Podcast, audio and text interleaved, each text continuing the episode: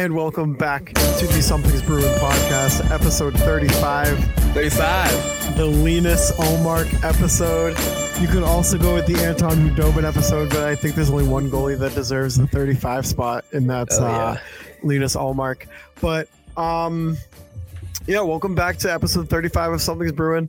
As always, brought to you in partnership with the B with the Black and Gold Productions LLC. You can follow them on Twitter at BNG Productions.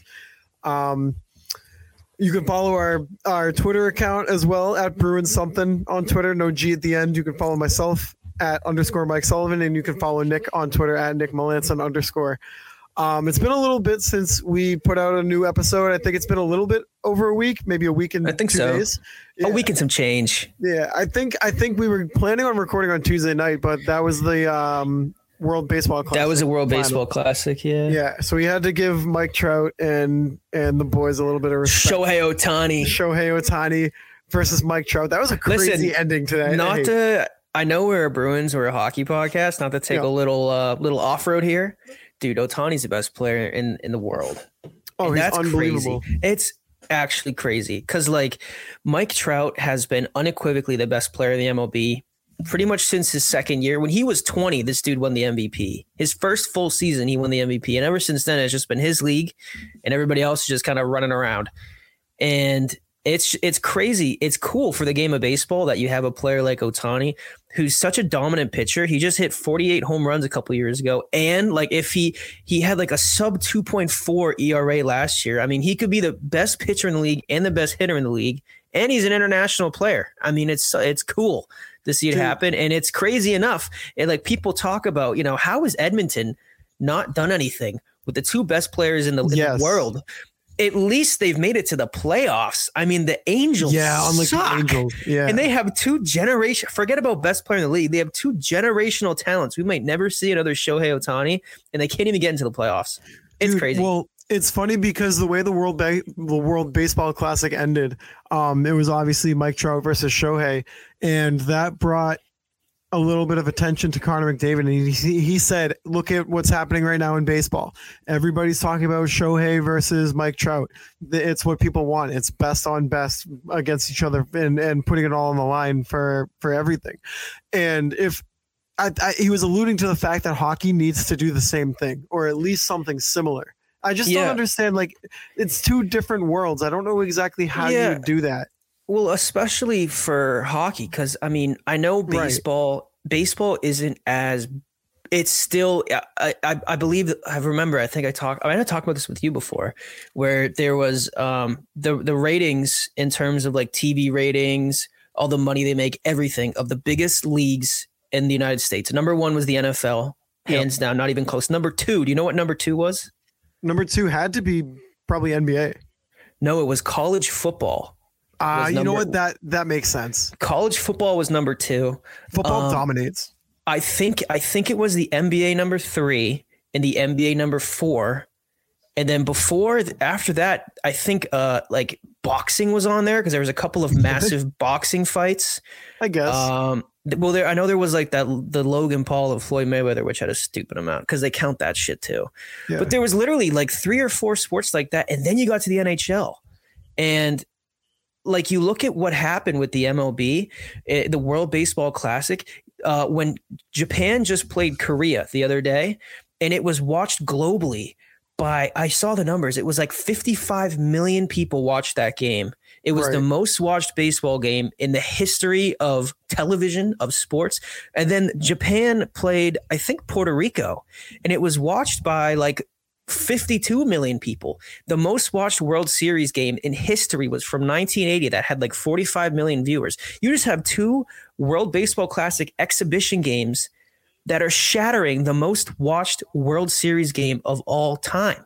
And it's because it's international and like the NHL like they need viewers. They're trying to grow the game.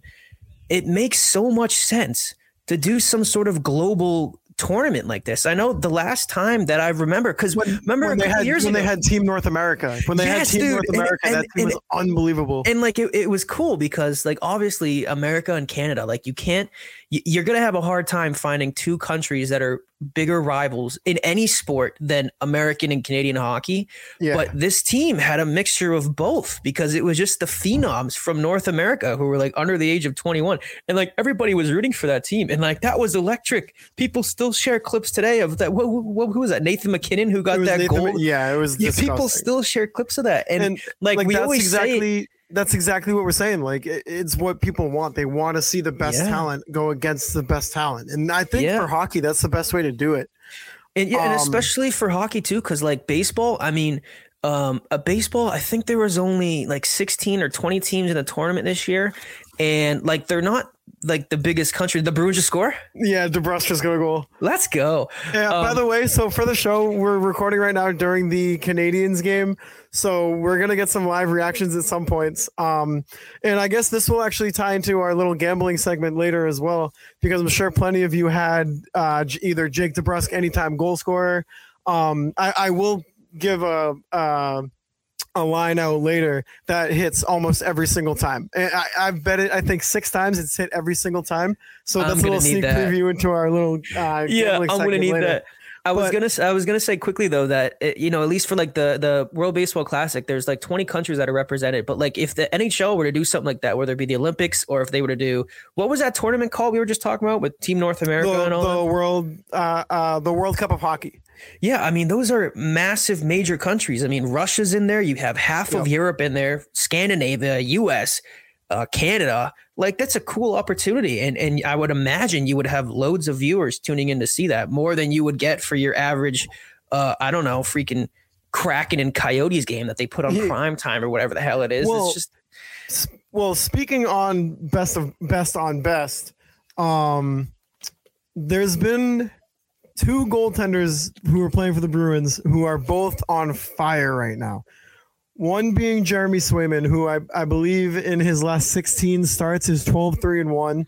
Um, he's I, I believe he's got back to back shutouts. He could set a record tonight or tie a record with Roberto Luongo for the longest shutout streak. Um, you know, consecutive shutouts for a goalie.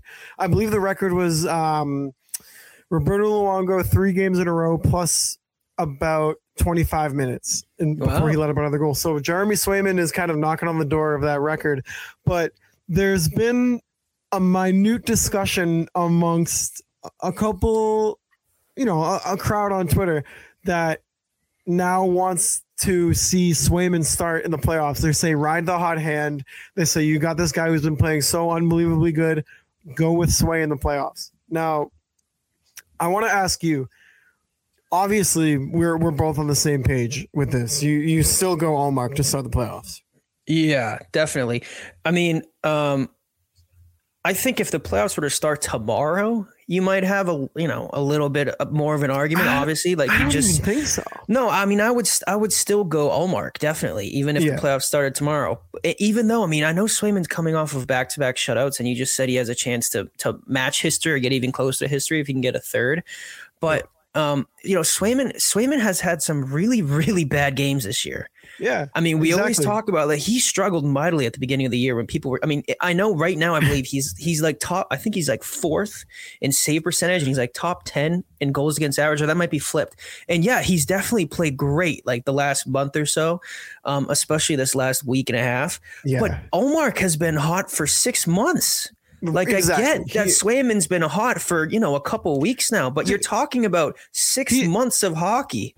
He's the runaway Vezina favorite right now, and people are Yeah. talking about starting our our basically backup goalie in the playoffs. Yeah, and, and, I talk mean, about and- opposite sides of the spectrum too. Like you said, in the beginning of the year when he was struggling, there was a giant, uh, you know, amount of people that were saying send him to Providence or trade him. You know, you got Ullmark. Yeah. People aren't patient, and they're so reactionary. You've seen Ullmark stay hot for, like you said, six months, literally all season. He's been the best goalie in the league, and now you're seeing Jeremy Swayman kind of ride a hot streak right now, and all of a sudden there's people switching up on Ullmark. It makes Yeah. no sense. It's crazy. I mean, uh, Ullmark is better than Swayman. Like Yes. it, I don't, Yeah, I don't that's know. Not a hot take. like I understand that Swayman's playing great, and like don't get me wrong, I'm pumped. I love Swayman. Sully and I have been here pumping these guys' tires all year. When people were saying at the beginning of the year when Swayman was struggling that he should be sent down, we were here saying you guys are stupid. Let's not do that. When people Right. were saying we should trade Swayman at the trade down that deadline to really bolster this team, we were saying you're stupid. Let's So not dumb. do that. so like it doesn't. It, it just like it. If the playoffs start, you want your best players out there on the ice because nine times out of 10, your best players are the ones who are going to give you the best chance to win. Now, let's say the Bruins start Swayman for the first round. Okay, no, let's say this the Bruins start Ullmark in the first round and they lose, right? You go, damn, that sucks, man. But we, I mean, it's a horrible loss, but we did everything we could do. No, if the Bruins start Swayman in the first round and they lose, you know everybody's saying, man, if we started Ullmark, that could have been mm. different. Exactly. People were people were literally saying if you trade Swayman, you're going to be okay because you have Keith Kincaid who can come and play backup. Oh, God, dude. literally. So the the fact that I I understand where people are coming from in terms of riding the hot hand, but the hot hand in Swayman has been hot for about a month and a half. Your other hot hand has been hot all season long. And he's Yeah. he's the best goalie in the NHL right now. And that I'm- shouldn't be a debate. and he's literally making history. Like he's having one of the greatest seasons a goalie's ever had. He was uh, the first to however many wins did he get? Like first to 40 wins or some shit. He has like one of, if not the best goalie winning percentage that anybody's ever had in a single season. I mean, Right. he's about to have a sub two goals against average. I don't know off the top of my head, but I'm trying to think back of goalies who have done that since 2000. I would like, I would assume it's not many. He's a Can't player. be. When when guys look at the list of Hart nominees and they don't see Linus Ullmark on there, his name starts trending on Twitter. Like Right. he is the best goalie in the league right now this season. He's the best goalie in the league this season. He's the number one goalie heading into the playoffs. You have 10 million reasons to start Ullmark. But if you want to get cute and you say, well, uh, you know, Swayman's been playing. Well, what happens if you start Swayman game one and he shits his pants like he has 10 times this year? What Yeah. happens if all of a sudden the other team scores a goal on the first shot of the game, which they Yeah. have like Which, six yeah, times this year? which has been kind of a trend this season for And Swayman. like I love Swayman, and he's he's had a fantastic year, especially with everything that he dealt with at the beginning of the year, playing wise. But right. it like you can't just ignore the last 41 starts, 42 now with this game tonight that Ullmark has had, and and justify him not going in to start a playoff series because Swayman's played well for like six games. Right. Like I understand you want to ride the hot hand, and that's why I say if there's one game, one must-win game tomorrow, and this could look a lot differently if uh, you know Ullmark the Bruins lose seven nothing to the Canadiens tonight because Ullmark craps his pants, but they're up two nothing right now.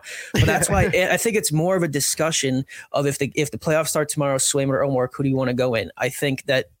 I think most people would still rightfully, in my opinion, say Ullmark. I could understand more so people saying Swayman because he's been so hot lately. But Yeah, like I- the playoffs start in like three weeks or whatever, like a month. And you need your best player out there for seven games potentially, not just one. And that Right. you want Ullmark doing that because he's shown throughout the year he's consistent from a game to game to game to game basis. yeah, And and and I, I think sorry, I think a lot of the confusion or not confusion, but I think people might get worried too because like you don't have any playoff experience really from either of them. Like right. Ullmark started like That's two a games. Good point. That's a Ullmark good point. started two games and like defecated all over the ice. He sucked.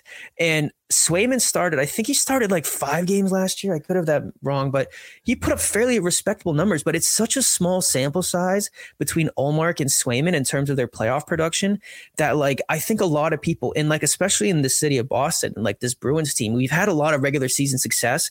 But as we've seen in the past, it doesn't always translate to the playoffs. So, Yeah. like, you want to see what these guys can do come playoff time, and we just haven't really been able to see it yet. So Linus Ullmark in the playoffs. He's started two games. He's 0 2. Um, he's let in eight goals. He's got a goals against of 4.16 and a save percentage of 0.860. But I mean, that's in a that's in two games, and I'm I can guarantee you those numbers are going to go up this season. I would hope so. now for Jeremy Swayman, Jeremy Swayman in the playoffs, he has a he started six games. He's five in or I'm sorry, he he started six games or Jesus, he started five games, but his record is three and three. So he's he's played in six. Um, he's let up 14 goals. That's a goals against average of 2.67 and a save percentage of 906, which again, like we were just saying, it's a very small sample size. So you this is going to really be the first season where you see potentially what they're made of in a deep playoff run and if they're going to yeah. be able to stand up to the endurance of a, a deep run that this team should be capable of going on, or if they're going to, you know, kind of falter. And I don't think they'll falter. I think they're both going to be fine. Yeah, I think that, you know, uh, rightfully so. I think people look at Ullmark's those two games you just mentioned. I mean, they sound like some pretty horrible performances. Eight goals in two games, yeah. and it sounds like he got pulled in the second one. I'm assuming so. Eight goals in less than six periods. I mean, I would be concerned too if that was your number one goalie heading into the playoffs. But after looking at this season that he's been putting up, I mean, the guy has like almost a 940 save percentage. Like, come on, like you can't yeah. reasonably expect that he's going to go out there and put up similar numbers to what he did in the playoffs years prior. Like this is a different team, it's a different Ullmark, and for that, I think he rightfully should get the start. No, I want to tell you, or I want to ask you a question. So obviously, there's some injuries in the lineup right now. There's no Taylor Hall. There's no Nick Foligno, and I'm blanking on somebody else. There's somebody else, or no, I'm sorry. Orlov was out the other night, but that wasn't injury related. But so obviously Taylor Hall and Nick Foligno are out right now. So without those two in the lineup, the forward group is still extremely deep. You got Marchand Bergeron, JD on the front. You got Zacha, Krejci, and Pasta second line. Bertuzzi, Coyle, Frederic on the third. Greer, Nosek, and Hathaway on the fourth. Now, what do you what who do you go with when those guys come back? Who do you sit? Who do you keep in the lineup? Because like I don't know. All all of these guys could play. We might as yeah. well put a fifth line out there. Yeah, no, I was I just had this conversation with my dad the other day, and like we were running through the lines, and I thought I, I perfected like the perfect line, and he was like, "Well, you forgot about Hathaway," and I was like, "Oh my god!" like they have so many players. So this yeah. is what I would do. My top line would be uh, everybody's healthy. Marchand, Bergeron, DeBrusk. I think everybody's pretty much sold on that top line. It works when healthy. I yep. feel good about them leading your offense heading into the playoffs. My second line, now this is where it gets a little a little funky for me, right? Because on one hand you have the check line, and that chemistry is something fierce. Yeah, you can't lose that. It's, but it's, at this at the same time, I want to get Taylor Hall going and yeah. I like I wouldn't mind having Taylor Hall, Krejci, and Pasta on that second line. Okay. But but like that's where I kind of get confused because that check line, like Zacha is wheeling and dealing. Did you see that goal he had the other day when he yes, that dude. freaking snipe that, that was had? that was a rifle. Yeah, that was. Whole, I didn't oh even see him release the puck. Next thing I knew, the light was going off and people were standing. I was like, "What? What the hell? Is there a never mind. I was like, what the hell is going on in the stadium right now? Um, no, I mean, but I dude, think if you if you really look at it, I th- I think personally, like you said, you keep that first line together. You keep Marchand, Bergeron, uh, and DeBrusk um, as the first unit. JD's producing at a first line winger role right now, at, at a first line winger pace. So you don't move that. Um, I think you cre- I think you keep the check line, and if if Hall still isn't producing, you can kind of mix and mash him in there. But I think you, second line you stick with Zacha Krejci Pasa, and then third line, like who are you moving? Are you gonna? Because when Taylor Hall comes back, you're either moving Bertuzzi or Frederic. And yeah. the way and the way Frederic's producing right now, I mean, he's got 16 goals in the season. He's having a career year. Um, he produces with Coyle. Eh, like, are you going to bump him down to the fourth? Obviously, I you're think, like Bertuzzi's not going to go down to the fourth. Yeah, I think. Uh, well, what I would do is if Taylor Hall can come back before the playoffs start, I would I would put him on the second line to see if you can get him going, see what he can produce. I don't think he's going to come back before the playoffs start. It doesn't really seem like it. So I think I would ultimately end up ruling with a check line for the second line. Yeah. I would do I would do Taylor Hall, Coyle, and I think I would I would do Bertuzzi because you can get Yeah. more from Bertuzzi. I understand that uh, Trent Frederic is is scratching and clawing his way into a 20 goal season, but Bertuzzi's a guy who's had a 30 goal season and back to back 20 goal seasons. Like this is a goal first as a scorer. Bruin tonight. Yeah, yes, he did. I missed that anytime. Damn it! I mean, he's a scrappy dude, and and also his playmaking ability. If you can get Taylor Hall going with some of those passes he's been making, that's Yes. dangerous. Now Well, the fourth we, line. We so- said that last. No, we we said that last week too. Uh, with because you pointed it out. Um, how sick Bertuzzi he's got is eyes in the back of his head. Yeah, Yeah, and like because we were saying, like he he just you can kind of tell he maps out the play before he creates it. But you put Taylor Hall on a line with Tyler Bertuzzi, a play with playmaking ability that he has with and the goal scoring ability that Taylor Hall we all know has in him. It hasn't really come out this season yet. Maybe he's saving it for the playoffs. But I mean, if you can link those two up, and then that could really become a deadly oh, yeah. third line. Yeah, yeah. Deadly. Especially like just thinking about like being a third liner on another team going against that lineup. Like I don't Right. want to play I don't want to play Bertuzzi because he's a pest and he's annoying and he's also a damn good player. I don't want to play Taylor Hall because the guy is an offensive weapon as we've seen from his New Jersey days. We're just trying to kind of unlock him and get him going here for the playoffs. And like Charlie Coyle when he wants to can can be like a borderline first line center. Yeah, He is so be. strong with the puck. He's so great in the face. Like that is a third line I do not want to play against. And that's when it gets really hard because now you got one line left and you got about six players you could throw in there. Yeah, Yeah, and we're not think- even and we're not even talking about Lauko either. Yeah, I know. I think everybody healthy. Nick Foligno has to play. Yep, He's your Agreed. he's your left winger. Center. I think I got to go Nosek for center. yep. I mean, his like just his skill set on the penalty kill and his Yeah. face-off ability. and he's a he's a big body too. I like having Yes. those big frame centers. That's what because even like Bergeron, he he's he's like six one. Like Yeah, he's, he's- a big he's guy. than He's hard to move.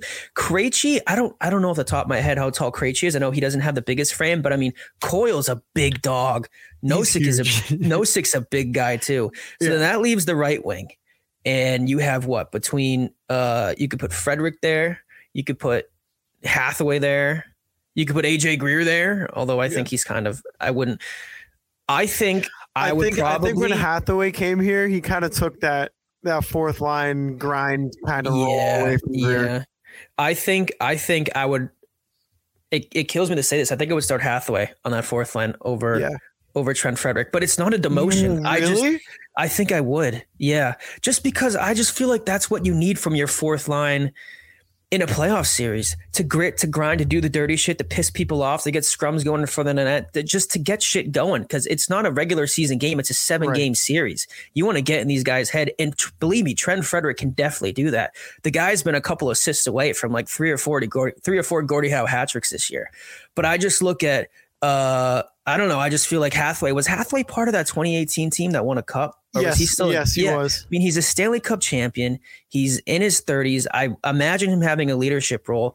I don't know. I think I think that the Bruins and you can tell me if I'm stupid, but I feel like in in the Bruins playoff scenario when they're coming with lines, I feel like they have goal scorers, they have puck movers, they have Yeah. guys who can do what Trent Frederic can do on every other line, but you need those kind of guys who's going to go in the dirty corners, who's going to hit people, who's going to piss people off, who might, you know, slash two hand a guy in the back of the leg or pull a guy down in front of the net. And I feel like that's what Hathaway does better than anybody. But Yeah. it's good. It's a it's a good situation to be in when you got two players who can make a difference like that. Your fourth Well, line right wing. And the thing is too, when when you're playing a seven game series, like you just said, obviously guys are gonna kind of kind of get grinded down and they're gonna get hurt or they're gonna be sore. And in a seven game series, that's gonna take a toll and it could cost you some games. So obviously when those moments happen, say Hathaway, you know, gets a little dinged up one game, you have no problem replacing him with a guy like Greer or a guy like Frederic or or vice versa. You you have that versatility now where the grind of a playoff run isn't going to be as bad because you have these pieces in your lineup who could be in there every day who are up on in the ninth floor, healthy scratch for a game, and Yeah. you can have them coming in fresh and ready to go. Yeah, I mean, I I wouldn't I I can't imagine a playoff series. Let's say hypothetically the Bruins get bounced in the first round.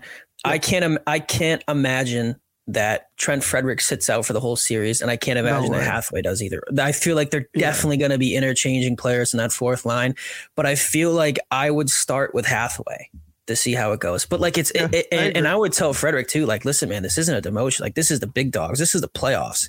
And I have I have all the faith that Frederic can go out there and really make an impact on the game. But I don't know, like when the playoffs come around, situations get more intense, emotions get higher, hits are you rub people out on the boards a little harder, you know, you put a little more mustard behind your shots. And I just would trust Hathaway more in that situation than I would Frederic because he's been there. The guy's lifted the cup over his head. And a player like Nick Foligno, although he might not be the most impactful on the stat sheet, you can tell when he's out of the lineup because this Bruins team went on a bit of a skid ever since Uncle Nick came out of the lineup. And I feel Yeah. like I don't I don't know I don't it doesn't seem like Hathaway has the same effect as Nick Foligno does in the locker room. I mean, nobody does other than Bergeron, Yeah, it seems I was gonna say, yeah, But It's I just would that veteran leadership. yeah, I would still want that veteran presence. I think I would still value that over uh, most of what Trent Frederic brings. So Yeah. I mean, God, it's it's just it's a good problem to have, and it's going to be interesting because Montgomery, depending on what kind of decisions he makes, he might take some heat. Say say the Bruins go down in the series, Mm, people are going to start asking like maybe why why is Hathaway in over Frederic or why is Frederic in over Greer? Blah blah blah.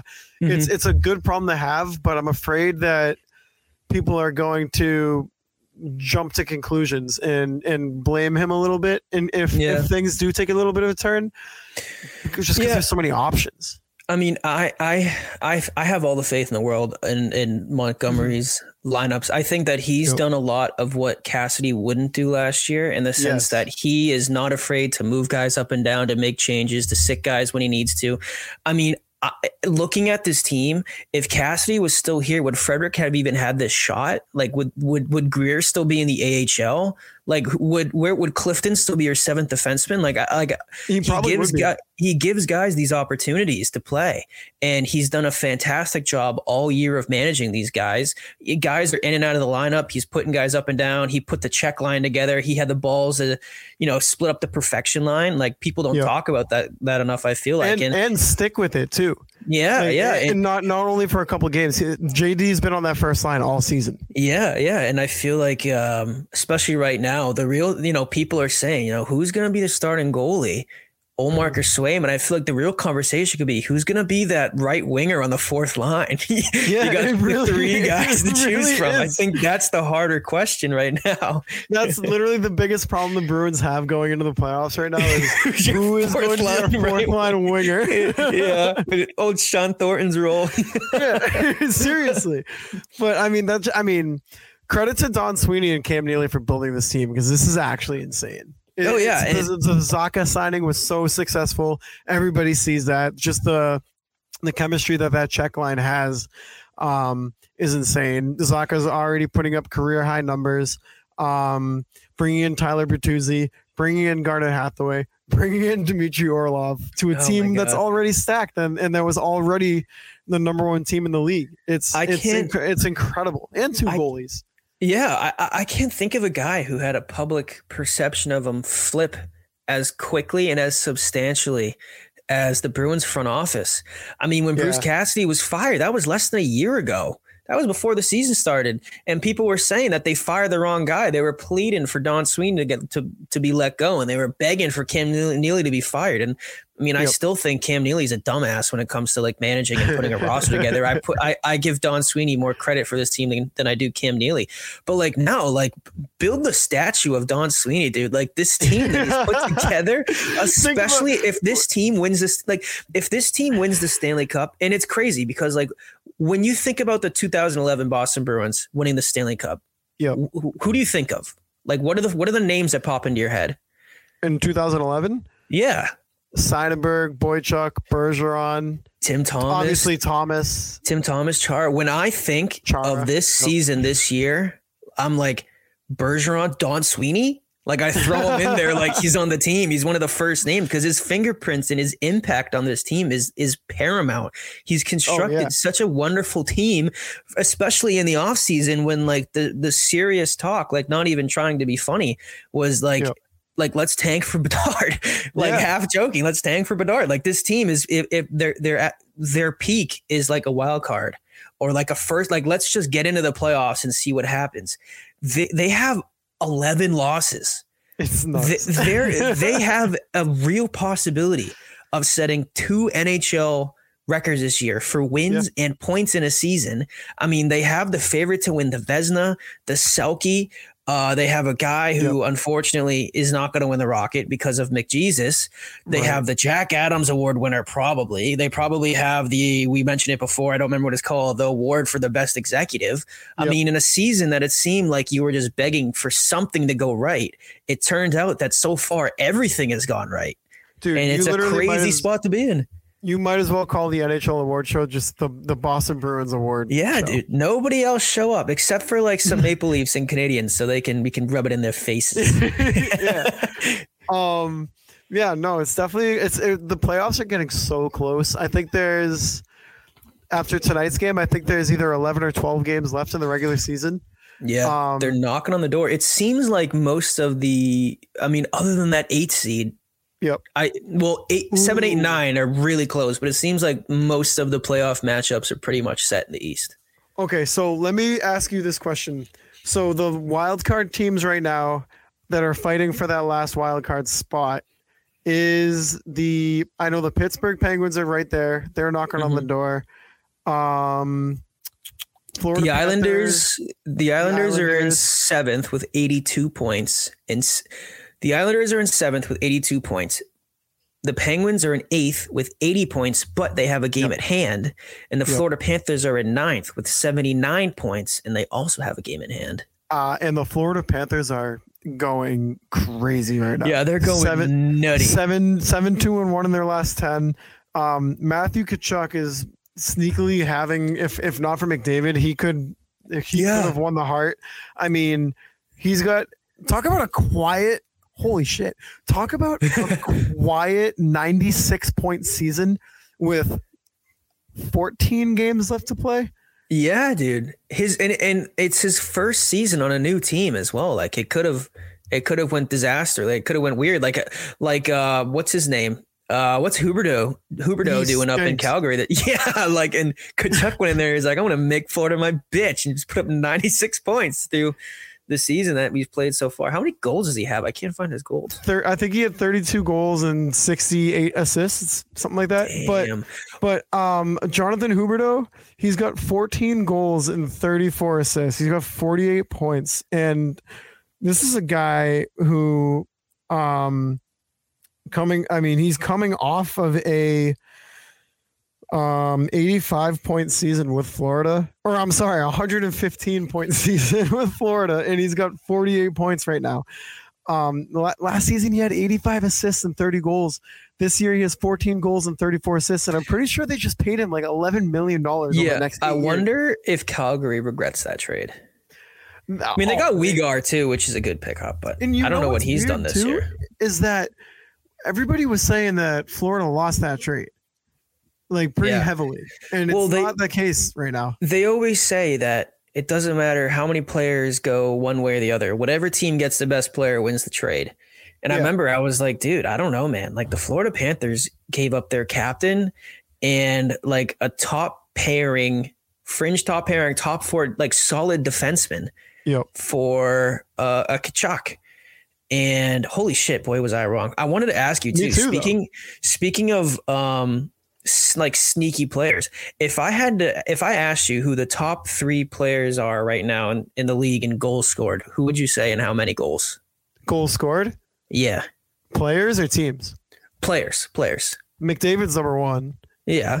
He's a, I think he's at 60 already, right? He just got his 60th the other night. Yeah, dude, he's crazy. Nuts. Um, after that, not Kaprizov because he got hurt. Um, Pasta Yeah. is he two or three? He's two. He's got 48. Okay, I'll give you a hint. This person in third has 47 goals. Probably the quietest 47 goals I think I've seen. What team? And that'll give it away. It will. Yeah. East or West? West. Oh. Um. uh, in the West? Yep. God, I don't know. I'm gonna tell you. Yeah. Dude, Mikko Rantanen has 47 goals Really? this year. Yeah, like the quietest 47. Because I feel like everybody's been when you when you talk about um, the Avalanche, first player to come to mind is always Cale Makar, rightfully so. Yeah. But I feel like a lot of the discussion has been, well, yeah, but just wait till they get Landeskog back. They don't have Landeskog. They don't have Landeskog. We have Nathan MacKinnon. Well, he doesn't even lead their team in goals. Rantanen's got 47. Also, Brayden Point has 44 goals. Yeah, Brandon Point sneaky. Holy shit, he could get to 50 this year. I don't see uh, I don't see Chris Kreider anywhere on here, huh? yeah, he's What about one hit wonder? He's back to going off sides. no more rebound goals for him. yeah. The other teams figured it out. Yeah. Um, Patrick Kane stealing all his goals. Who has Yeah. like nine points in the last eight games. Looks like he's back. Yeah, he. I think he's. Uh, I think he's gelled with the team finally. Yeah. That Um, really sucks. I was hoping yeah, they oh. would hate him. So, so uh, circling back, who would you? Who do you want to take that eight seed eh, or the the last wild card seed that we'd match up with in the first round? Do you still think that Washington has no chance? I think Washington's dead. No. Damn. I no, if I dead. had if I had to pick one of those teams, I think I I think before my answer, I don't remember what my answer was. I'm gonna say Pittsburgh. Pittsburgh. Even though they have Malkin and Crosby, Yep. um, the Bruins have done a really good job in getting in Tristan Jarry's head this year because he's a True. little bitch, and they're four, five, and one in their last ten.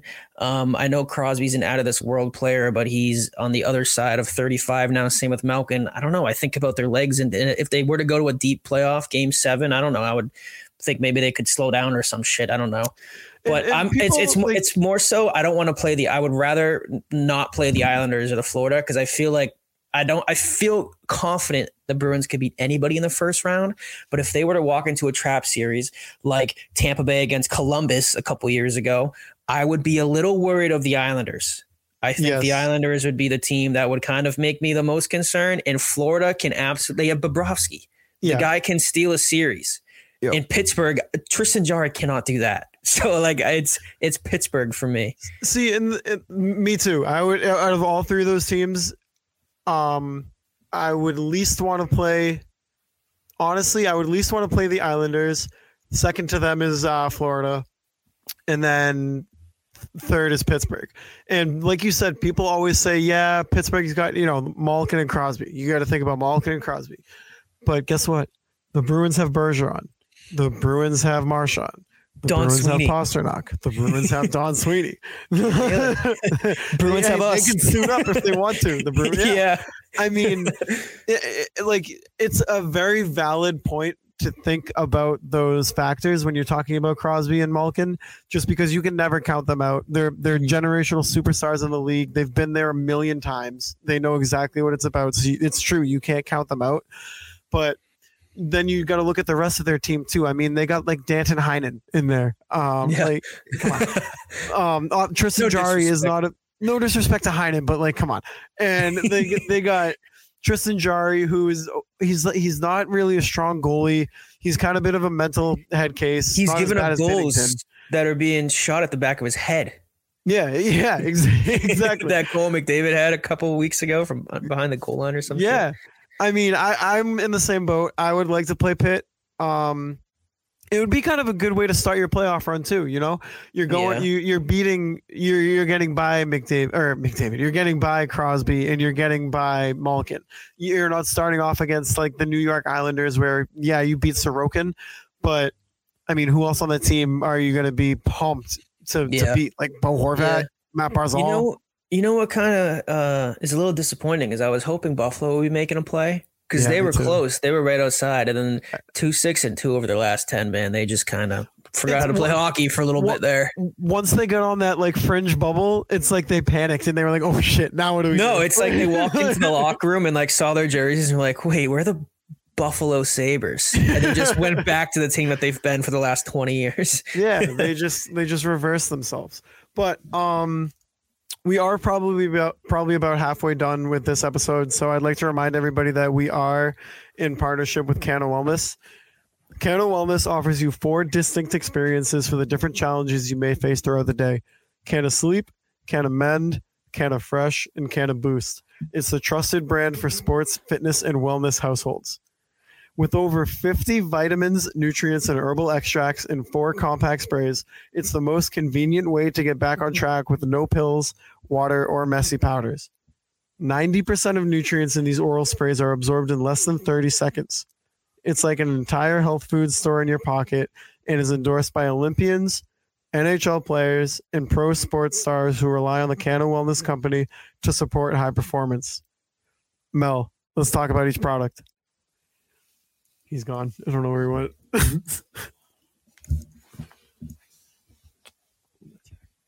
Sorry. Ew, I can hear that. It's in my ears. I can hear that in my ears. I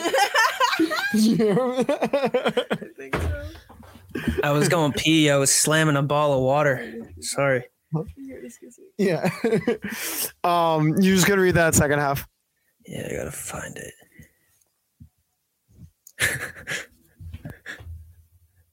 Thank you for muting the mic. Where is this? Oh, here it is. Let's talk about it. Let's talk about it. Wait, where's the first one? oh, here it is. Okay, ready? Canna Boost gives you Wait. the ability to. Say, Are you, are you kidding me? do do the. Let's talk about it again, and then roll. Let's talk about it.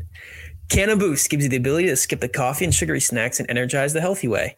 Use daily before you work out, when studying for an exam, and other times you need increased clarity, stamina, and concentration. Canna Mend provides the after party liver support and works fast to relieve hangovers in the morning after drinking. This unique oral spray supplement is blended with 11 vegan vitamins and herbal extracts to replenish your body to combat headache, sickness, and lack of energy. Canna Fresh reduces stress and gives your body an immune system boost. Whether you're nervous before presentation or need to calm down after a hectic day, the 11 natural and vegan ingredients in Canna Fresh take the edge off without making you drowsy or unmotivated. Canna Sleep is an all natural and vegan sleep aid, which is convenient and fast absorbing. No mixing beverages, no waiting for gummies to kick in, just spray, roll over, and snooze. Control your dosage and how much sleep you need. If you want to try these amazing Canna Wellness all natural oral sprays, please go to cannawellness.com. That is C A N I dash wellness.com and use our promo code BNG25. That is BNG25 to get 25% off everything on the cannawellness.com website. We thank Canna Wellness for sponsoring this episode and our weekly Boston Bruins related podcast. Sully, back to you. Hell yeah. Um, so I know we got some voicemails. We did. We did. We got a few. Shout out. Yippee! What's the date today? 23rd? We should call this the West Oh. Virginia voice. What? Happy late Patrick's Day, by the way. St. Yes. Patrick's Day. Patrick's Yes. Day. Hey, happy Pat McCarthy Day, man. Happy Happy Patrick's Day. happy St. Patrick's Day. Um, but did you celebrate? Yeah, just went out with like the fam. All the Irish, the Irish Yep. mob wearing your little uh, Peaky Blinders hats. Oh, yeah. yeah, yeah. Love it. We got we got three voicemails, and all three of them are from the same person. Shout out West Virginia. Is it West Virginia? I don't know. Uh, it might be. Country roads. All right, hang on. I'm trying to play it, but my fat thumbs keep hitting the wrong button. Hang on. Wow! What a win! Wow, that was fun to watch. And Swayman with the shutout. Hell yeah! Let's go, Bruins! Hell yeah, that was from Sunday, which is when the Bruins were playing the. Oh, that's when they beat the shit out of the Buffalo Sabres. Seven oh, nothing. it was seven nothing, right? Yep. Seven nothing. That Yep, listen, yep. because there was people, not us and not most Bruins fans, but the talking heads on the radio. I heard them saying, "I'm getting a little worried." I don't know. The Bruins, they've dropped some games here. They lost to Edmonton. They lost to Detroit. Uh, you know, they gave up. They lost to Chicago. What's going on in Paradise? Boom, three nothing win against the Jets. Boom, five to two win against a hot Minnesota Wild team. And then, hey, Buffalo, you're thinking about making the playoffs. I know they were already pretty much out of it at that point, but here's seven goals for you. Did the Bruins just Oh. score? No, Jeremy Swayman just made an insane save. Oh, Swayman's going after Suzuki. Swayman's You know what? going after Suzuki right now. This is some Start him in the playoffs. commentary. The- yeah, live commentary on the game. Sway, dude, he's Oh, I thought Omar was playing tonight at Swayman. no, no, no. It's uh, Sway tonight, but um, yeah, you gotta. I think you got to um, it, you got to take into consideration that the Bruins were on a little bit of like a little cold streak, and they were hearing it a little bit from the fans and from media, like you were saying, like um, m- you know, local sports media just kind of dogging on them, and if you're if you're really paying attention to this team and you're really watching every night, you know that there was nothing to worry about. Yeah. like w- this team, what they went on like a two three game losing streak, little Yeah. cold snap. Like well, I think it was the loss to worry about. Chicago that everybody was like, because they lost to Edmonton, good team. They lost to Detroit on a back to back, so you can kind of justify that. But then they lost to Chicago. Yeah, that was the weird. That and- was the and, turning yeah, point. and people were like, "Hang on a minute," and then they've done nothing since then, but just go on a four noth- four game winning streak with some pretty impressive wins in the process. So that caller also called twice on Monday and left oh, two other voicemails. Yeah. Here is the first one. Hey, uh, I have a genuine question here because this I'm new to hockey, so this is my first time I'll be watching the playoffs. Is there a reason why we wouldn't switch between Ullmark and Swayman in the playoffs? I You know what? genuinely I'm curious if there's like a particular reason behind that. Thanks. You know what? That's actually a really good point, and I was gonna ask you that later in the show, but I, I, why wouldn't you just go with what's been working? You know, all Well- mark two, Swayman one, and I understand know- like in playoffs you kind of want that consistency, but if it's been working for you like this all season, like we said, we- we've lost eleven games. Um, if it's working for you, why why change it? You know what I mean? Yeah, but we had a uh, we had a voicemail earlier a couple months ago. I want to say from Ethan, resident Yes. goalie, goalie expert from the pod, and um, goalie is it, there's so much mental warfare that goes into being a goaltender Mm. that you can't do that to a guy. Have him start a game, doesn't know if he's going to start the next game. It's all about getting in the groove. It's all about getting your edges set. It's all about getting your feet wet, seeing shots, getting uh, momentum going, right? And and if you were to play a game, not know if you're playing the next game. Oh, no, I'm not playing that game, but now I'm back playing game four. Suddenly, the next game's an elimination game. You can't do that Yeah. to a goalie, and that's going to do more harm than good. It's different in the regular season because the stakes aren't as high. There's not as much pressure on you. I mean, every single shot that a goalie sees could be the difference from his team going home and not going back out on the ice until the following September, or progressing onto the next round. So you Yeah. pick with your one goalie in the playoffs and you roll with it. And the Bruins are probably they should start with Ullmark.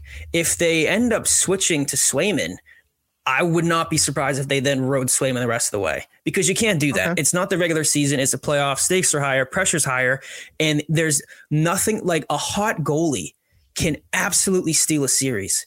And it doesn't matter. Like we saw, like I, I tweeted a couple weeks ago, one of the most impressive playoff performances I've ever seen is that 2012 LA Kings team. Yeah, They were the, they were they were the eight seed. They went 16 and 4 on their way to winning the Stanley Cup. Every single series they played in, including the Stanley Cup, they started up 3 nothing.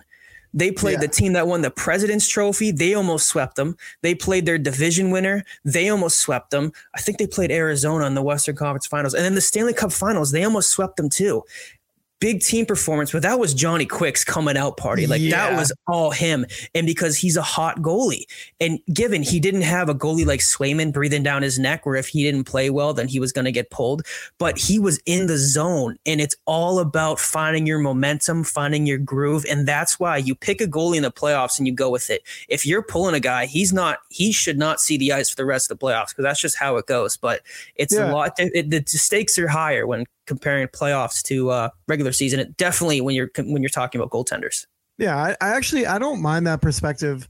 It it it makes sense and and you know, once you need that goalie to kind of get into his groove, like you just said, and and I mean, you saw it with Thomas in 2011, you saw it with Quick in 2012. Um, i- i- Florida didn't win the cup, and or I'm sorry, not Florida. Columbus didn't win the cup in 2018, but uh, Bobrovsky was able to be that guy for all four games against Tampa Bay, the, the best team ever as of right now And I mean, sweep them out of the playoffs. And you saw that because they he was consistently in net. So I I, I understand that. Um, I think you you use Swayman, you know, um, when it calls for it. Yeah. But you ride Ullmark. You have to ride yeah. I mean, goalies goalies are they're creatures of habit. And Yes. they have their things and they have to get locked in. They have their rituals like everybody does. And if you have a guy, right, like uh cross sports LeBron James deletes all of his social medias for media for the playoffs, zero dark 30, right? Yeah. Brad Marchand jokingly, yeah, I deleted my Twitter because I don't want to play for it, but he all because I don't want to pay for it, but he also added I can also get ready for the playoffs. It's probably better for me yeah, like Yep. it's it's like everything all the outside noise gets turned off you focus on what you have to do it's the playoffs this is when everything counts you do your rituals you get ready for the game you go out there and if you have to think damn I really got to play well or else they might start Swayman next game. That's going to affect how a guy is performing. So you ride your guy, you trust your guy, you get him, you know, you make sure you know that he's the guy to go in there. And you're right. If if if Ullmark is a starter, or even if Swayman's a starter for game one, that's going to be your starter. And if he sucks and Yeah. he's struggling, pull him. I'm all about that. And then you reassess. Then if you go back to Ullmark for the next game, or then if you keep riding with Swayman, but you Yeah. can't you can't enter the playoffs saying, "Oh, we'll start Ullmark this night, and then and then we'll we'll start Swayman for game two. You can't do that to a goalie. You got to let him go out there and perform. Yeah, and and unlike a lot of teams, you know, in the league, the Bruins have the benefit of of basically having two starting goalies. They got mm-hmm. they got either guy that they can roll with. If Ullmark's struggling one night and it's obvious and it's you can tell that he's just mentally not there, which I mean we haven't really seen it all at any point in the season. But if it happens, then you know you have um, a more than reliable guy on the bench and Swayman that can come in and shut the door too. So it's a good problem to have. It's a good thing for the Bruins heading into the playoffs. Um, but I'm with you. I would say Ullmark gets 90% of the starts in, in Yeah. playoffs. Yeah. Yeah, that was a great question. I feel like I feel like a lot of people because even I've been listening to that uh, on the radio when people are talking about, and I it pisses me off. We always have to talk about the radio because we also always talk about how much we hate them, but I can, we can't stop listening. Damn it! But they were also talking about you know not just the conversation wasn't just who do you start, Ullmark or Swayman. It was do you go back to the rotation of what they're doing in the regular season, and it just really bothered me that um, they're like, oh yeah, no, you can start whoever, and you know, yeah, do a rotation, why not? And it's like, no, Yeah. you that's exactly what you don't do. History has proven that that's exactly what teams stay away from. You pick your guy and you roll with them. Well, they were the ones who started the whole, the whole, you know, oh, you got two hot goalies, trade one of them. They Yeah. started that whole discussion. Yeah. Oh yeah, if, if you could get more for Ullmark, I trade him. What the hell are you talking about, man? This is why nobody takes Boston sports media seriously. Yeah, especially Or when they they come shouldn't to anymore. hockey. All right, Right, we come also on, man. got one more voicemail from that caller. last time calling. Okay, I promise this is my last time calling y'all, and I'm sure you've seen it. I'm sure you have, but I figured we should all have a, a collective laugh about Omar giving Swayman a bite of chicken wing during his post game Oh, yeah. interview, and Carlo giving him a bite of pizza, because I've just been laughing about that since it happened. Thanks, guys. Did you see that video? I did. That's so funny. Oh I my did. gosh, I, Swayman's so polite too because he he like took a bite of the wing or something, and then and then he was like chewing it, and she was ready to go, and he's like, "Hang on, give me a minute" or something. he was like laughing about it. Yeah. But yeah, was no, like, it's- the, it literally in the middle of the question. He's like, hang on, hang on. yeah, I've like, I've never seen anything like the camaraderie in the relationship between two guys competing for one position, like Omar and Swayman. yeah. I mean, the the level of security that they must have in this franchise and in their positions is like insane to me. Because I'm sure Linus Ullmark understands that um, Swayman is a lot more affordable. He's like five years younger. Yep. Um, he's more athletic than I am. I mean, I'm sure he looks at that and goes like, "This guy is gonna seriously be coming for my job." But like, you wouldn't you wouldn't look at that. And in the same sense, too, Swayman's probably like, damn, like this is the last guy I have to hurdle over to make, to get this starting role. And they even they brought I don't know when they drafted Swayman, but it's not like Ullmark was developed here either. They brought him in. Right. And like they're literally best friends. Like they're inseparable. Like you would have no idea that these are two guys fighting for the same spot. You know? And it, yeah. and it showed that when uh, Ullmark was feeding him a chicken wing and Carlo was giving him a bite of his pizza. Dude, they're, it's like it's their locker room chemistry just as a whole reminds me of like a high school hockey team. Everybody's just kind of goofing around, having a good time. And mm-hmm. and it, it makes it better, obviously, because they're winning. Like it's a giant part of it. Like you can't be acting that way if you're a mid tier team or, or a bottom yeah. team. So that definitely no, helps. But that's a perfect way to say it. They're like a high school hockey team. Because yeah. I was watching. um Did you see the clip when uh all the Bruins players were stre- like stretching out? Marshy was on the foam the foam roller, and I think it was Hathaway, or it might have been Bertuzzi. One of them walked in because they just got traded, and they were like dabbing guys up. And Marchand was there, and he was like, "Oh, who do we got here? Look at this guy." and Marchand was, and Marchand was like, "Oh, like I like everybody in the league right now because all the assholes are on my team. Yeah. You know? And it's just like, oh my God, like this, the level of jesting is what you would find uh, on a high school hockey team. But I also wanted to ask you too, um, did you happen to listen to that Spit and Chicklets podcast where they interviewed Chara? Yes, I did. That was amazing. It, it was such a good one of the better it, interviews they've ever there had. was honestly. so if you haven't listened to it, I would encourage you to go listen to it after you listen to this. Yeah. Um, but it, the newest podcast that they just released was uh, with Mike Milbury. Last week's they interviewed, I think it was last week's, they interviewed Chara. And uh, they mm-hmm. talked about how he came over here, but he gave some like great insight into the mindset of the Bruins locker room in 2011 during that Stanley Cup run and what it's like to play with Bergeron and their and, and their levels of captaincy and, and and all that stuff. And like it's funny too, because like in especially like Boston fans, like we all love Patrice Bergeron to a point where it, it brought out a little bit of disdain for Chara because he was wearing the yeah. C and we wanted Bergeron to. But like Chara was like he profusely was saying like I was not the captain of the Bruins. I was the co-captain with Patrice Bergeron. Yes. I couldn't have done anything without Bergeron. Like we had such different leadership styles and like I needed him to counteract with my leadership styles. Yep. And it was just like, oh man, like to hear that from from Chara, like this polarizing figure, like telling you like what was going on in the locker room. It was really cool. It was really insightful. You got to see some behind the behind the curtains of what those Bruins teams have been like for the last decade and a half or 15, 16 seasons he was here in Boston. Yeah, no, I mean it, it's listening to that interview just made me even more appreciative than I already was having Chara as our captain for almost I mean it was more than a decade, right? Yeah, yeah no, was, he was, was here for like because he when he signed with the Bruins, they gave him the C, and yeah. he was actually. I don't want to give it away for people to go listen to the episode, but he was talking about when the Bruins signed him, how uh like Ray Bourque called him on the phone when when Chara was a free agent and was like, "Listen, man, like we need you to come here and change the culture."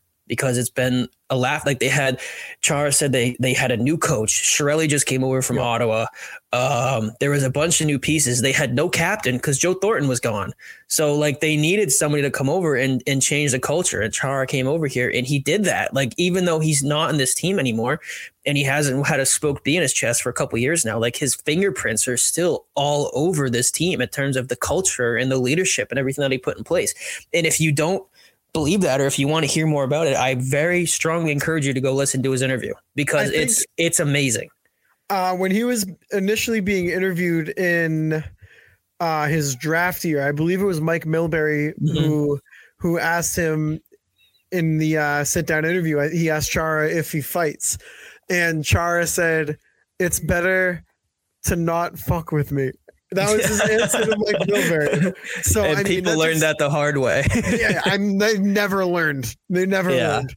My oh favorite my clip, God. my favorite clip of him fighting ever was him fighting David Koci on the Chicago Blackhawks. If you haven't seen it, I I'm telling you, go on YouTube right now, look up Zdeno Chara versus David Koci, K O C I and it's one of the most electric Jack Edwards calls of all time. That's a non-goal. he, he, he, Chara literally broke this guy's nose in like seven different pieces, and he was his face. It looked like he just got out of a fight with like an axe murderer. The Yeah. guy's the guy's face was just spattered with blood. Jack Edwards is going crazy on the call. He says like he's like and David Koci looks like he's making a donation to the Red Cross. Cross. there is blood spattering all over the circle. Oh man, I It is miss that the- Jack Edwards. Oh my god, I do too, man. But I don't know if that's the same fight, but I remember my wallpaper on like our old like box computer downstairs was the picture of Chara's fist, and it was like six inches from the guy's face. Like he punched him in the face, and I was pulling his fist back, and there was just a trail of blood in the air from this guy's face leading to Chara's. It was it was like. It's like you're watching The Revenant. Like Yeah. this guy is just out here like fighting bears and shit. It was um, it was amazing. I would I would very much encourage people to listen to that podcast. And for all, all our old head listeners, the Mike Milbury podcast that came out this week is really cool. There's a lot of interesting stories about Ray Bourque and Bobby Orr and Cam Neely, what they were like, and Phil Esposito as well. So Yep. I encourage people to go listen to that. Yeah, Um, Spit and Chicklets has uh they've been putting out some pretty quality Bruins content lately. Even though Yeah. they're uh, all, all NHL podcasts, they've had some um, Bruins related guests. Yeah. It's nice to hear. I wanted to um for our DMs, I wanted to make sure that I answered this question because let me find it. Because I totally forgot about it. Andrew Andrew McCarthy, you can follow him on Twitter at Boston Axe Guy. Good dude. I went to high school with him. He's doing his thing, throwing axes too. I watch him all the time on his Twitter. Um, he sent us a DM like two episodes ago, and I forgot to read it the last couple episodes. Wanted to make sure that we answer his. He asked, when playoff time comes around, how short of a leash do you think Ullmark has? If they lose two off the bat, do you think they put in Swayman or ride Ullmark to the bitter end? Um, I if they lose two straight to start a series, and it's it's you know all- Ullmark's all- fault. Ullmark's fault, yeah, I would say they go sway for that third game. Oh yeah, yeah. No, I would have to agree. I don't. I mean, I don't. Th- I don't think he's gonna. He's not gonna have a short leash at all. I wouldn't No. think. Um, if the Bruins are down two nothing in the series and it's like a three two loss and like a two one loss, then no, I think they're still rocking with Swain with Ullmark. But like you said, they lose game one like five to two, but the Bruins outshot them by thirty, and they lose game two like three to one, and again the Bruins outshot them by twelve, then yeah, I think you roll Swayman for game three. Yeah, just to just to kind of switch it up a little bit, but definitely not uh, on a short leash. Um, if if he was having just an average season, then maybe. But like we like we were saying earlier too, you kind of have to let goalies get into that groove. So even if he has a relatively rough game one, you still go with him game two. You have Yeah. to let him fight through that. Um, not saying he's going to have anything to fight through because I don't think he's going to, but um, regardless of how game one goes, you still go Ullmark game two. Yeah, yeah, I agree. Um, Did you get any DMs? I didn't get it. yeah, we also got this DM from Natasha Gershon. Shout out Natasha, um, Shut up. loyal loyal DMer. Uh, you yeah. can follow Also, her- no, no, serious shout out to Natasha because whenever somebody tweets like, "Can somebody recommend a good Bruins pod?" She's always there tagging us in the comments. Yeah, We, shout we appreciate Natasha. you. Thank you, Natasha. Um, you can follow her on Twitter at ng3400. Uh, we were we've kind of been talking about this, but this is a hypothetical one game situation. So, in a Stanley Cup clinching game, do you go Ullmark or Swayman? Oh, Mark. Ullmark. Yeah. Oh, Yeah. Yeah, But- yeah. Uh, you gotta. The thing is, like, like it is if if if Ullmark wasn't having a runaway Vezina season like he is, and they were kind of similar in stats, it would be more of a debate, I guess. But I mean, Swayman's numbers right now are arguably better than most starters in the league as it is. Yeah, So it's it's not out of it's like it's not out of the question to have this debate, but it's just because Ullmark has been so dominant all year. It's impossible not to Here's go with him. here's the question though. Do you okay? Do you feel like Ullmark can carry this team to a Stanley Cup Finals? Yes. Do you I feel do. like do you feel like Swayman can? If it's if it's all sway, like like If it's all sway, Uh, not this year. Yeah, that's because that's where I'm at too, and I think that factors in as well. Like Linus Ullmark, yeah, he's had a couple game, couple bad games this year, but there's been like weeks and months between them. It's felt like where like Swayman, like he started the year off shitty. Uh, he might put together like two or three bad games in a row, and when it's the playoffs, man, a goalie can't have a single bad game because you need every single win. And if you're gonna be riding one guy all the way through the playoffs, you I feel like myself definitely I feel like most people would feel much more comfortable with Linus Ullmark leading your team into the Stanley Cup Finals, having him steal a game or two in a series than having to rely on Jeremy Swayman doing the same. I no Yeah. hate on Swayman, like you said, man. His numbers, he's been incredible this year. But I, I just, I still think that there's more development in his game that he can get to. Like he can still be better than he is right now, which is really saying something. I think Swayman can really be good. But with the season that Ullmark's having, man, if the Bruins are to get to the Stanley Cup Finals, it's it's probably because Ullmark has been starting the whole way, not because Swayman's in there. Yeah, no, I I a hundred percent agree. It's if you if you're gonna really go on a deep run, like there is no difference, you know, between any other team and the Bruins. You're going to need to have a hot goalie. Yeah. Goalies win you series in the NHL, and luckily the Bruins have two of you know, the best goalies in the league. Yeah. Um, but now we're gonna move on real quick to our Spank Bank of the Week segment. Oh. Um, so for this week we have um a handful of them. This this Yeah. one was nasty. If you I almost got another one this morning, but uh, did you wait? Did you did you see Crosby's goal? the backhand one. No, the one when he like when he just deked that guy out of his skates Yes, right over the blue line. Oh my god! I don't know if we if we shared that one, but that one should be up here too. it should be the ones that we did share on the account. Um, one was the Sebastian Aho overtime goal uh, against Philly. Absolutely disgusting. He just took the puck uh, through the neutral zone. And he just completely danced Tony DeAngelo. I mean, puck through the legs, blocker side on, I believe it was Carter Hart. Carter Hart Oh, had no idea where the puck was. He, puck went into the back of the net and then out, and he's he's still in the net. He's like looking around, like where did the puck go? He's confused. yeah, so so that's one nominee, Sebastian Aho. Um, and if you didn't see this one, our our second nominee of the week was Rhett Pitlick of um, I want to say, yeah, Min- Minnesota. Minnesota, yeah, yeah. Yeah, I'm watching Minnesota, too. Minnesota Michigan. and Michigan. Oh my God, That was It- one of the most obscene goals I've ever seen. That, that might be one of the best goals in college hockey history. I mean, that poor defenseman, dude. He got sent down to his knees and he slid to the corner. He's transferring, dude. He's out of there. You can't. That that was. I mean, he walked him like a dog from the. He picked the puck up in between his own team's red line and blue line, and then just Yep. turned around and just looked at this kid like he was fresh meat, and then just went in and just absolutely walked him and scored. And that was a big game too. That was a Big Ten tournament championship to take the lead, three take two in the third period. Yeah. That was the take the lead in the third period. He walked him like a freaking dog. Yeah, Oh so if, if you haven't seen that yet, look up hashtag Spank Bank of the Week, and it should be uh, under our podcast account. It's Rhett Pitlick of Minnesota. Absolutely disgusting goal. Mm. But our, our third and final nominee of this week is um, Edmonton Oilers. Matthias Ekholm walks down the boards, just unleashes a clapper from essentially the slot, and just ripped it past Oh, uh, yeah. James Reimer, top shelf, right over Oh, his yeah. glove. I think I tweeted at that like what a what a dick move, man. I know. Like to, to go in on a goalie and wind up and take a clapper when you're like six feet from him. like, come on.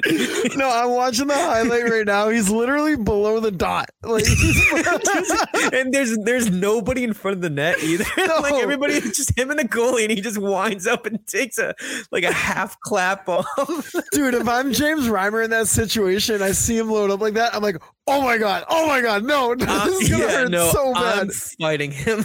yeah, I'm, I'm dropping my trapper, I'm dropping Oh my, my- blocker, and I'm just swinging like I'm Jordan waiting Bennington. for him in the parking lot, dude. Oh Yeah. my god, that was so funny. Just now, no, he'll stay on there. Thought maybe you go with Necas, but here's Aho. Aho!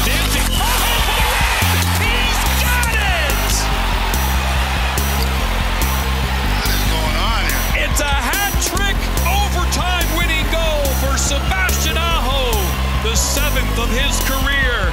And an unlikely turn of events, they tie the game with 0.2 seconds to go, and they win the game 28 seconds into overtime. For a moment, now it's Brodzinski and Minnesota the other way.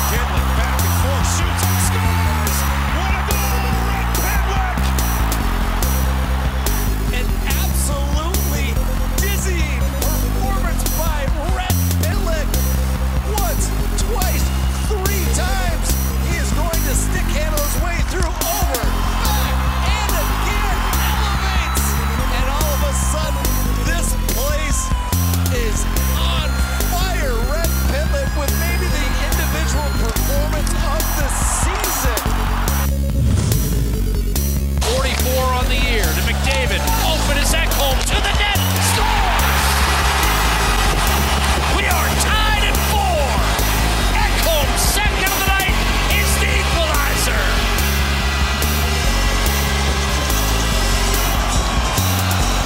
What a night for Matthias Ekholm. Great highlight reel goal on the backhand side earlier in the game, and he absolutely crushes this one. Leon Draisaitl draws so much attention. Two sharks to him, two sharks to McDavid. That leaves Ekholm wide open, and he walks in. Great patient playing.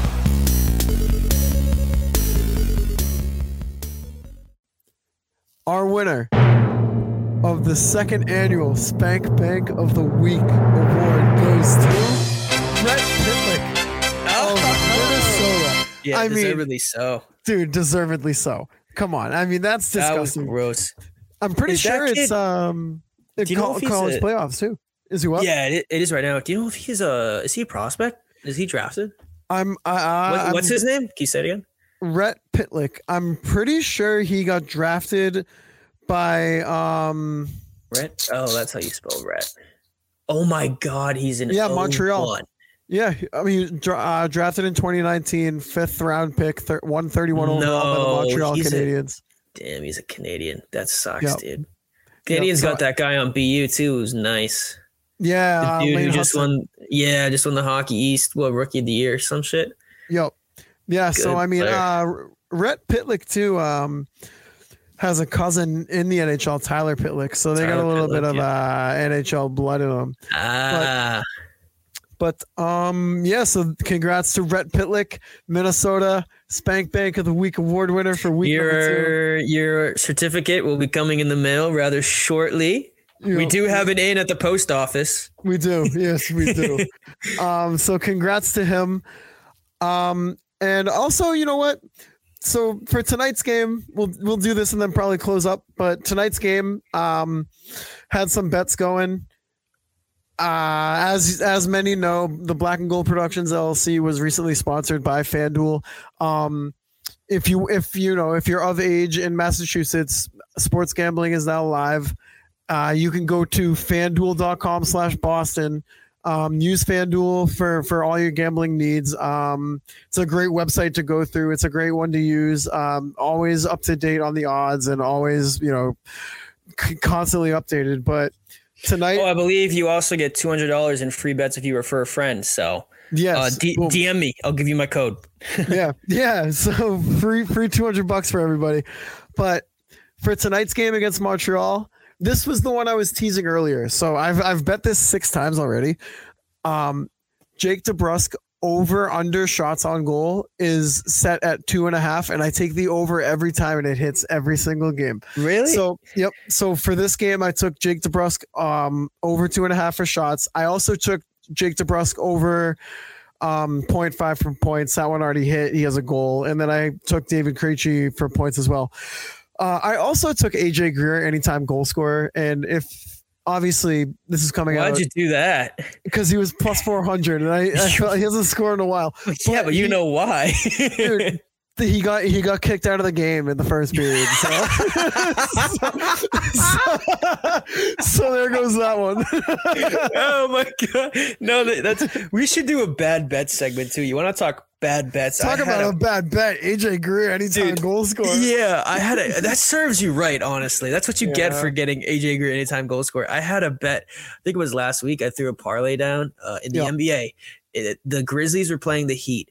I bet uh, that it was like plus 1300 or some shit. It was one of the ones that they they uh, like sponsor and I bet that Jimmy Butler would score uh 25 or more points. Bam Adebayo would score 20 or more points and Desmond Bane would score, I think it was 18 or more points. I checked, there was like six minutes left in the fourth quarter. Jimmy Butler had 27, so that hit. Bam Adebayo had 21, so that hit. And Desmond Bane got thrown out of the game with 11 points in the fourth quarter on my way. I threw like five bucks down. I would have made like 900 bucks. And I Oh, that was. I was so mad, but that was a bad bet. But I don't, I, I, I don't think that's as bad as, uh, betting AJ Greer anytime goal score and he gets tossed on his first shift of the game. That is tough. And as, as we say that too, Montreal scores. It's a 3 2 game now, uh, 347 Oh to go in the same period. But um, let's let's wrap up this episode with a little three game prediction. We're, we're not going to do the Montreal game because, uh, you know, this one's basically over already. Well, not really, but whatever. So um, we're, we'll do Tampa game, Hurricane game, and Predators game. So Saturday, uh, Bruins against Tampa in Boston. Mel prediction. Um, I'm gonna say that they lose that one. Okay. I'm gonna say, th- I'm gonna say three to one. Three to one loss. Yep. I'm gonna say a five three win. Okay, I Yeah. like that. Actually, no. only You know what? Five to two win. Omar masterclass. He's not letting up more than two. He's not letting up more than two. I like it. No, I Uh, only said that they would lose against Tampa because what you're about to say. The next day they play Carolina on Yep. the road. I feel like the Bruins are getting up uh, with a little more skipping their step to play the Carolina Hurricanes and they are the Tampa Bay Lightning. So Mm-hmm. I'm going to say that the Bruins are going to win that game in overtime, three to two. I'm gonna say the Bruins win that game in Carolina. They're gonna make a statement, and I think it's gonna be a six to three win. Oh, wow. Yep. That would be huge for morale. Not that they need any more. Big. And then they return back home against Nashville. Uh, give me the prediction on that one. Well, here's my my thought about Nashville. Speaking about bad bets, I threw. I I literally think it was one or it might have been three dollars down on like a ten game parlay the other day that I was tweeting about. If you follow me, you you probably saw it. Um, and there was two teams that didn't hit, and Nashville was the first because they lost to Chicago. And I was actually so oh, mad. I stayed up and I watched the Tampa Bay Lightning play the Toronto Maple Leafs in a shootout. I was scrolling through Twitter like a madman getting updates because I took the Tampa money line and then they hit and it was like it was euphoria. Like I couldn't I was like, holy, I was already thinking in my head. It was like I put down three bucks or five bucks, whatever it was. It was a 10 game parlay. It might have been 12 actually. So it would have been like a like a four thousand dollar chunk of change in my pocket if this shit hit. And I was looking, I was like, oh my god, Bruins won, Uh, Tampa won, Edmonton won, Rangers won, Pittsburgh won, and then it was two nothing with fifty seconds left in the game, and Chicago was beating Nashville. And that was right after uh, Chicago had beaten the Bruins too. So I was like, what is going on? There's Yep. some sort of conspiracy going around in the NHL right now. But uh, I would have lost it anyways because one of the one of the games later that night didn't hit. But that's a long way for me to say that the Bruins are going to win four to one. um, you know what? I like that. I'm gonna roll with that too. Four one. No, no, you can't do that. Can't got to pick something else. All right, all right. Five two. Oh, Five you two you, yeah, you should have said four to one. I think it's more likely. Lots of goals in the forecast for the Bruins in these next three games, but um, Hopefully. yeah. So, um, Funky Murphy's Saturday, April first, Marlboro, Massachusetts, Black and Gold Productions watch party. Everybody's invited. Um, drinks for everybody if you're 21 and over. Uh, on Mark. Don't forget. Yeah. Um but uh yeah, so with with that being said, I hope everybody is there. I hope I see a lot of people down there. Uh I'll be there and a whole bunch of other people will be too, so looking forward to that. But hey, with that being said, this was actually. I'd like to remind everybody that we are in partnership with the Black oh, Productions you, he almost forgot. Get his ass. Mark. He almost forgot. Get him. You, you can follow them on Twitter at BNG Productions. You can follow myself on Twitter at underscore Mike Sullivan. You can follow Nick on Twitter at Nick Melanson underscore. And you can follow our podcast account on Twitter at Bruin something, no G at the end. Thank you all for listening.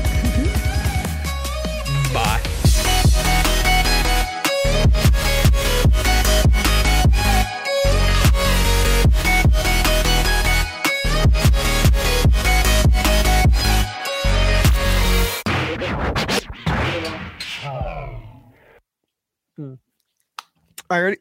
Yeah. Here we go.